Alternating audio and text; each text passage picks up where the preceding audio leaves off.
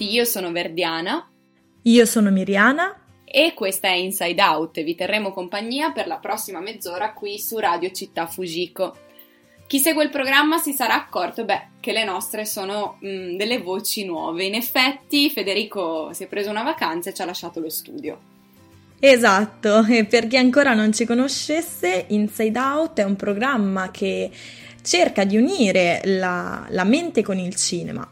E tutto questo nasce perché eh, quando guardiamo un film, una serie tv, possiamo accorgerci di come vengono rappresentati all'interno di essi eh, i piccoli e grandi disagi che, che tutti noi eh, affrontiamo, dobbiamo affrontare.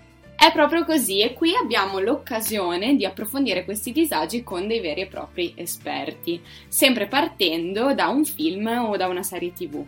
Ad esempio nelle scorse puntate eh, si è parlato molto di un tema mh, decisamente attuale, che è quello delle relazioni amorose in questo tempo di pandemia e lo abbiamo fatto attraverso il film L'amore ai tempi del Covid di Brando Impronta e eh, qualche puntata fa, se non mi ricordo male, si è parlato della sindrome di Stendhal proprio citando l'omonimo film di Dario Argento. Esatto, e anche questa volta abbiamo scelto un film che già dal titolo ci permette di anticipare un po' il tema della puntata e infatti eh, abbiamo scelto eh, per oggi eh, il film Nymphomaniac, un film del, del regista danese Lars von Trier, uscito nelle sale nel 2013 e il film parla della storia di Joe, la protagonista, che eh, ripercorre, racconta la sua dipendenza dal sesso a Seligman, un uomo arrivato nella sua vita come un salvatore. Ma iniziamo a immergerci direttamente nel film con una prima scena che va proprio alle origini del racconto della protagonista. Una ninfa è uno stadio giovanile della vita di un insetto. Come giovanissima ninfa, per me era indispensabile sbarazzarmi della verginità. Avevo 15 anni e forse le mie aspettative romantiche adolescenziali erano un po' eccessive. Beh, eh, io direi che la cosa che balza subito all'orecchio, così ascoltando, è proprio il fatto che la protagonista si definisca una giovane, giovanissima, anzi ninfa. E in effetti eh, riflettevamo tra noi prima di andare in onda proprio sull'etimologia della parola ninfomania, che di fatto contiene in sé il termine ninfa. Eh, ninfa significa sposa e quindi eh, si coglie subito un riferimento all'universo esclusivamente femminile. Forse è per questo che il termine ninfomania in realtà adesso non viene tanto usato e gli si preferisce ipersessualità, per, in modo che si possa parlare di una dipendenza che riguardi tutti i generi. Ma direi di non fare troppi spoiler anche perché oggi abbiamo la fortuna di avere qui con noi l'esperto e lo psicoterapeuta Roberto Cavaliere che sicuramente ne sa ben più di noi e saprà eh, rispondere a queste e a tante altre domande che abbiamo da fargli.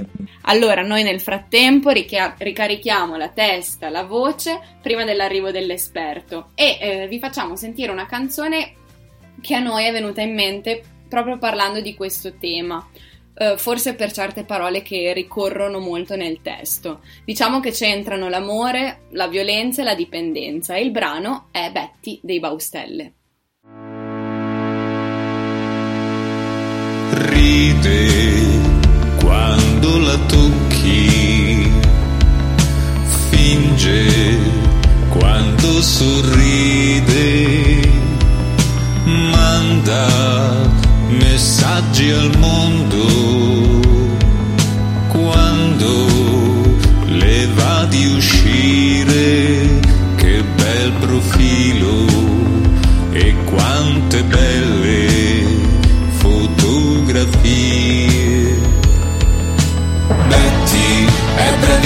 bravissima a giocare con l'amore e la violenza si fa prendere e lasciare cos'è la vita senza una dose di qualcosa, una dipendenza. Betty ha talento, sa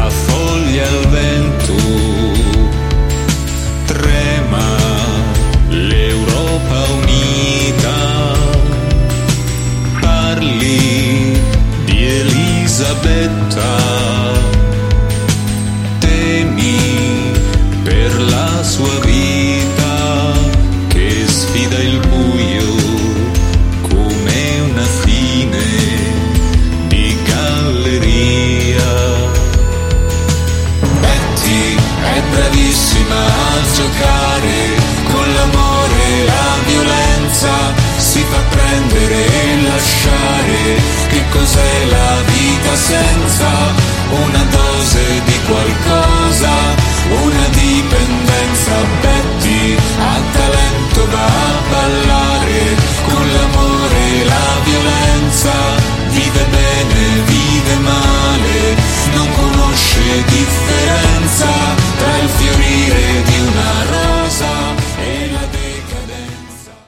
Benvenuto al nostro esperto eh, Roberto Cavaliere, grazie per essere qua con noi. Eh, Grazie Roberto- a voi per avermi invitato. È, è un piacere e un onore perché eh, Roberto Cavaliere è psicologo, psicoterapeuta e esperto in problematiche e dipendenze affettive e relazionali. Sicuramente se digitate il suo nome sul web, beh, vi usciranno una serie di siti e noi qui ne citiamo solo alcuni. Alcuni. Il, il percorso virtuale di Roberto si è aperto con questo sito che si chiama maldamore.it, ma lo trovate anche su psicologiadellamore.it o la terapia di coppia.it, più su circa una decina di pagine Facebook. Insomma, c'è modo di conoscere il suo pensiero e di raggiungerlo veramente in tantissimi Sia sul web che poi anche in Italia, perché gira anche molto l'Italia, ecco, quindi diciamo che è facilmente trovabile eh, ovunque, ok? Quasi ubiquo, quasi Esatto. ubiquo. Allora, noi però approfittiamo del- della sua presenza Certo. qui in studio con noi per eh, andare un po' più a fondo eh, in quello di cui abbiamo tentato di parlare prima, appunto. Come vi abbiamo detto all'inizio della puntata, mh, stiamo parlando di ninfomania e io e Miriana, appunto, siamo partite proprio dall'etimologia del termine. Sì, ci siamo soffermate sull'etimologia e quindi volevamo proprio chiedere questo. Partiamo da una domanda facile, perché noi abbiamo provato a dare una definizione, ma sicuramente lei è più indicato in Eh, questo certo. senso. E quindi noi ci chiedevamo di che cosa parliamo quando parliamo di ninfomania?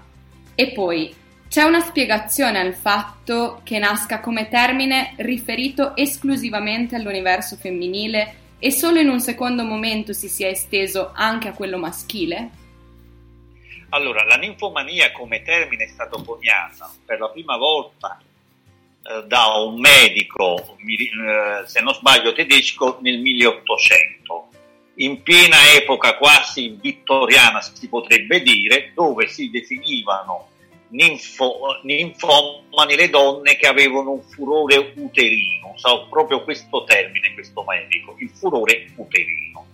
E subito il termine prese piede, proprio perché c'è sempre stato verso il femminile questa colpevolizzazione degli aspetti sessuali, ha preso, un te- eh, ha preso subito piede, cosa che non è avvenuto al maschile, perché c'è anche il correlato maschile, che la satiriasi, non so se Certo, pronuncio certo. un po', eh, però questo termine non lo conosce praticamente quasi nessuno Nessuno. per sé l'equivalente al maschile del femminile ninfomania, però non, non viene conosciuto, proprio a voler etichettare e stigmatizzare il termine.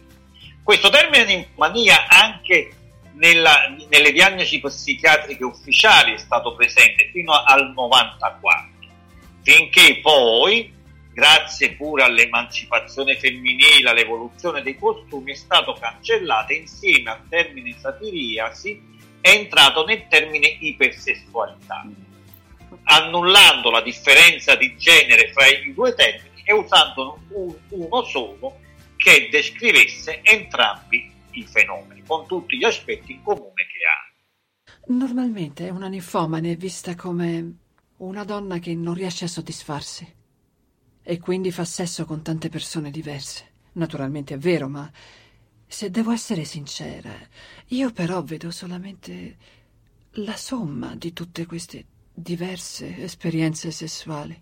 Quindi, in questo senso, ho avuto un solo amante. Alcune persone condannano la dipendenza, altre ne provano pena. La mia era una dipendenza da lussuria, non da bisogno. Direi di sì, le pare. E la lussuria portava distruzione intorno a me, ovunque andassi. Vede, la dipendenza a volte porta ad una mancanza di empatia.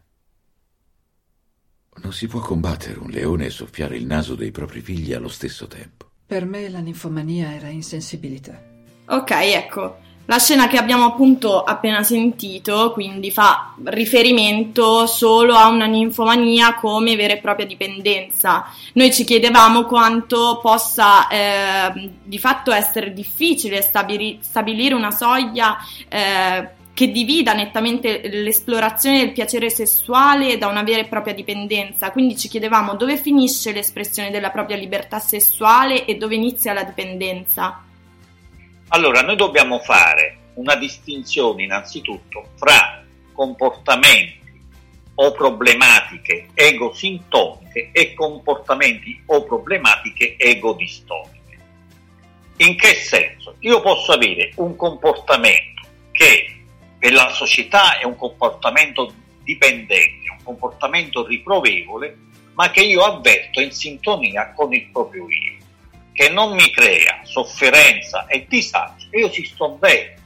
Per il resto del mondo quel comportamento probabilmente da condannare sarà deplorevole, va stigmatizzato etichettato, ma a me non procura nessuna sofferenza e né con quel comportamento io faccio male, invado il diritto di libertà di altre persone.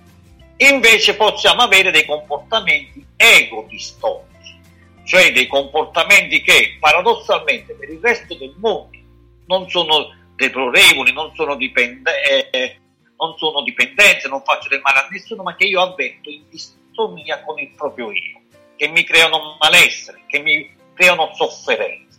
Per cui va bene la definizione di dipendenza dell'ipersessualità o della ninfomania in maniera, detta in maniera volgare, ma la possiamo configurare come una forma di dipendenza quando il soggetto l'avverte come tale.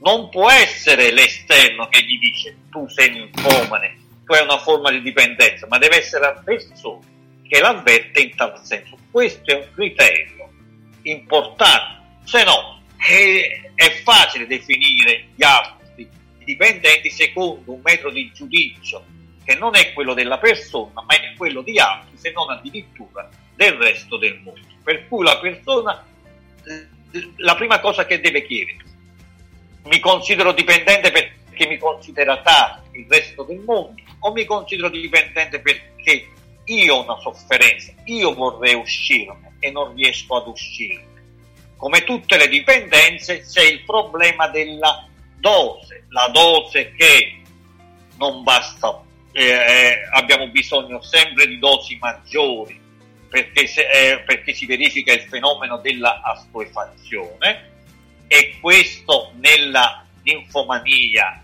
avviene attraverso il ricercare sempre più partner, nello sperimentare sempre più modalità di stare, modalità diverse di stare con questo pa- e con i partner, perché sennò si va incontro a un fenomeno di assuefazione. Proprio il, il, il film Ninfomania mi sembra che si apre con questa scena che la protagonista con un'altra amica fanno a gara nel treno durante il viaggio del treno con, eh, con quante persone riescono ad avere eh, rapporti esatto. e chi delle due potrebbe vincere. Ecco, qui c'è l'aspetto di gara. Poi c'è il problema dell'astinenza, come in tutte le forme delle dipendenze. Nel momento in cui io non riesco in qualche maniera a, so, ehm, a procurarmi la dose, ho una sintomatologia fisica e psicologica riconducibile appunto alla sindrome di astinenza. E poi c'è la pervasività della stessa dipendenza. Per pervasività si intende il fatto che è lo scopo principale della mia quotidianità, della mia giornata. Andando dalla masturbazione, dall'autoerotismo fino alla ricerca dei Mm. pari.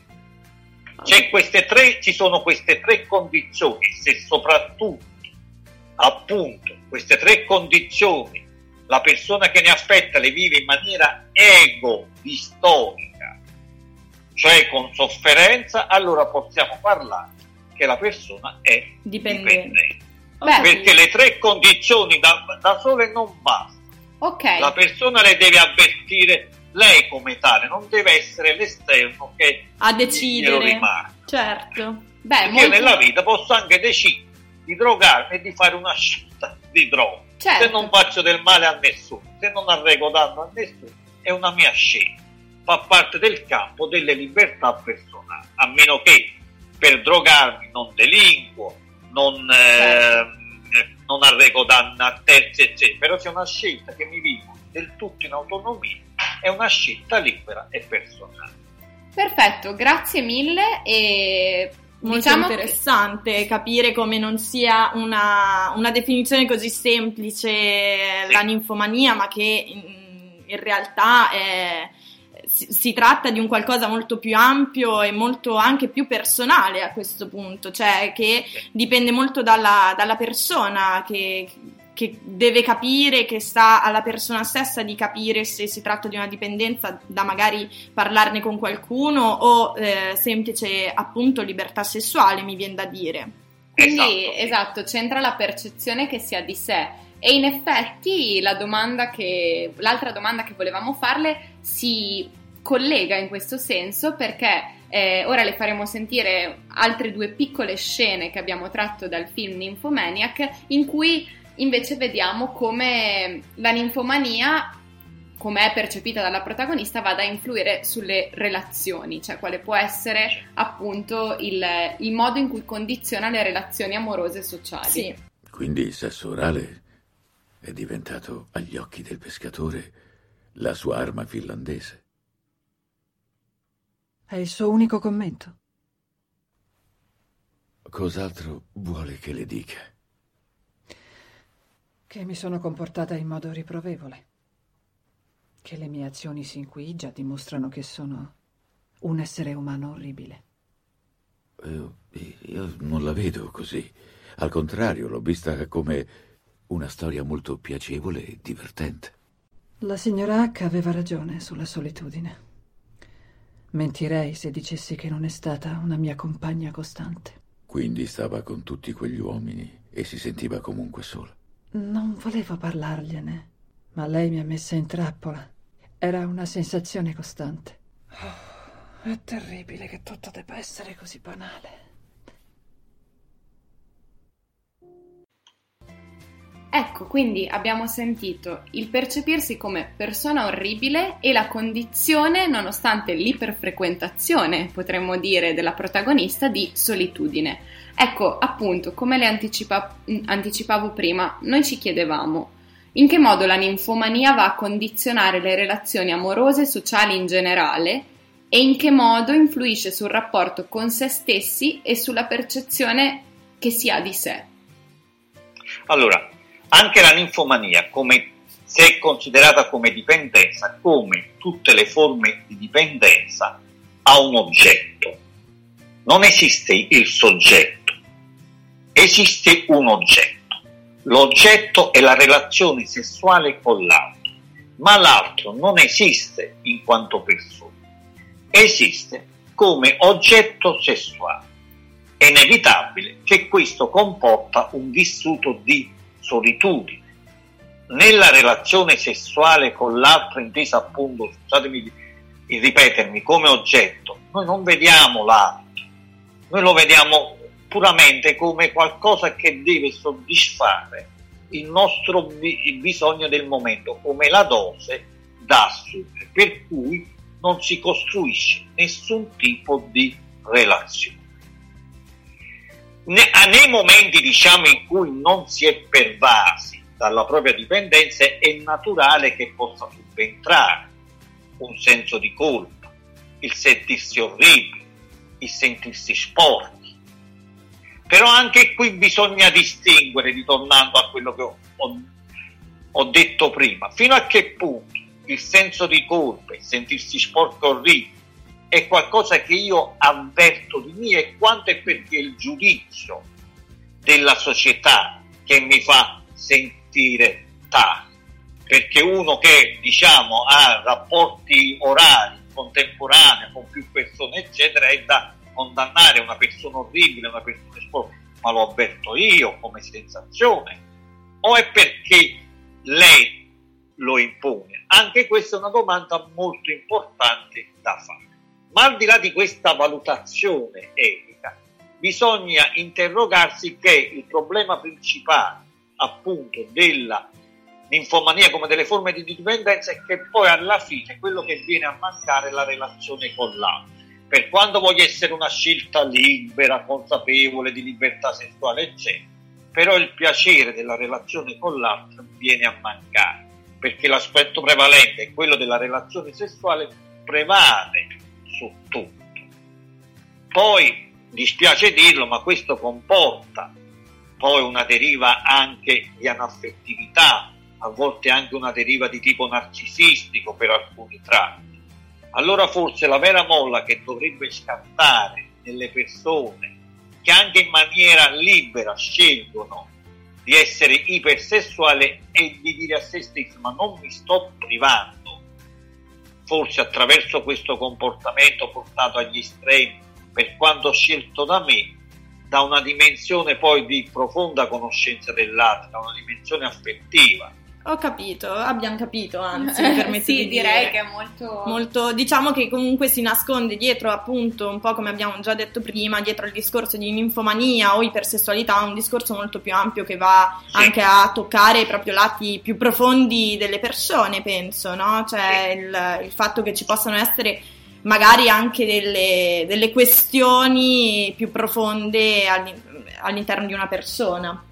E, Poi e- non dobbiamo dimenticare un altro punto, che la ninfomania, nel primo brano che mi avete fatto sentire, quella persona descrive un suo modo di essere ninfomane. La ninfomania può assumere però, oggi in una società in cui c'è una pluralità di comportamenti sessuali, può assumere eh, forme diverse. Oggi si potrebbe parlare anche di una ninfomania virtuale. ok. Ci sono donne che paradossalmente si vivono questa loro dimensione solo in una maniera totalmente o prevalentemente virtuale e non c'è mai un agito sul piano di realtà. È, è- è poco frequente questo aspetto, però si sta Però verificando anche questo. Certo, certo. Diciamo che è un po' una cosa molto soggettiva. Ognuno Esatto, si, vive, sì. si vive la... Soggettive e con, e con modalità anche diverse, dovute Certo. appunto da- alle diverse modalità di entrare in relazione ai nostri Ai- giorni. Allora, noi come, come siamo solite fare, insomma, ehm, concludiamo ponendole questa domanda, per cui ci sono dei consigli che lei si sente di dare ai nostri ascoltatori che soffrono o sospettano di soffrire di questa patologia e non sanno a chi rivolgersi? E poi, oltre al film di cui abbiamo discusso, ci sono dei libri, delle canzoni o altri film che vorrebbe consigliare sul tema? Allora, il consiglio, eh, il consiglio che do alle persone che eh, soffrono di linfomania, innanzitutto comprendere se hanno consapevolizzato che c'è una sofferenza. Questo non è ben chiaro, la confusione che hanno, che Certo. bisogna chiarire come primo aspetto in terapia, ma che non vuole venire in terapia come autoterapia, fino a che punto io ne soffro realmente, fino a che punto mi viene indotto dal resto del mondo la sofferenza. Fare autoterapia non è facile.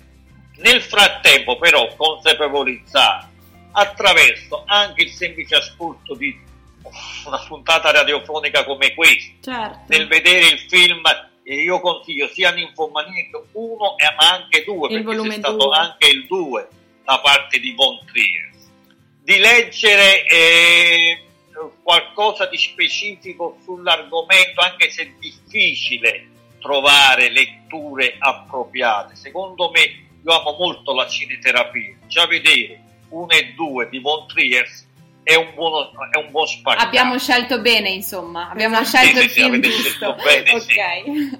C'è anche un momento per la terapia, non è che qui siamo pronti per la terapia in qualsiasi momento, dal momento della consapevolezza a intraprendere un percorso terapeutico, ma questo vale per tutte le forme di disagio psicologico, non è mai qualcosa immediato, io posso prenderne consapevolezza, ma tra il dire e il fare c'è di mezzo il mare, nel senso, ma arrivare a sentirmi pronto per il percorso potrebbe passare anche molto tempo. Purtroppo il nostro tempo È giunge alla fine, però noi la ringraziamo veramente tantissimo Sì. per la sua partecipazione. È stata una chiacchierata davvero interessante e, e ci ha fatto capire anche a noi un po' di più rispetto al discorso di ninfomania che insomma è un discorso non, non del tutto semplice, ecco, Non cioè, del tutto sì. quindi, quindi Ma, la ma tutto ciò che riguarda la sfera sessuale ha una complessità È una tematica-.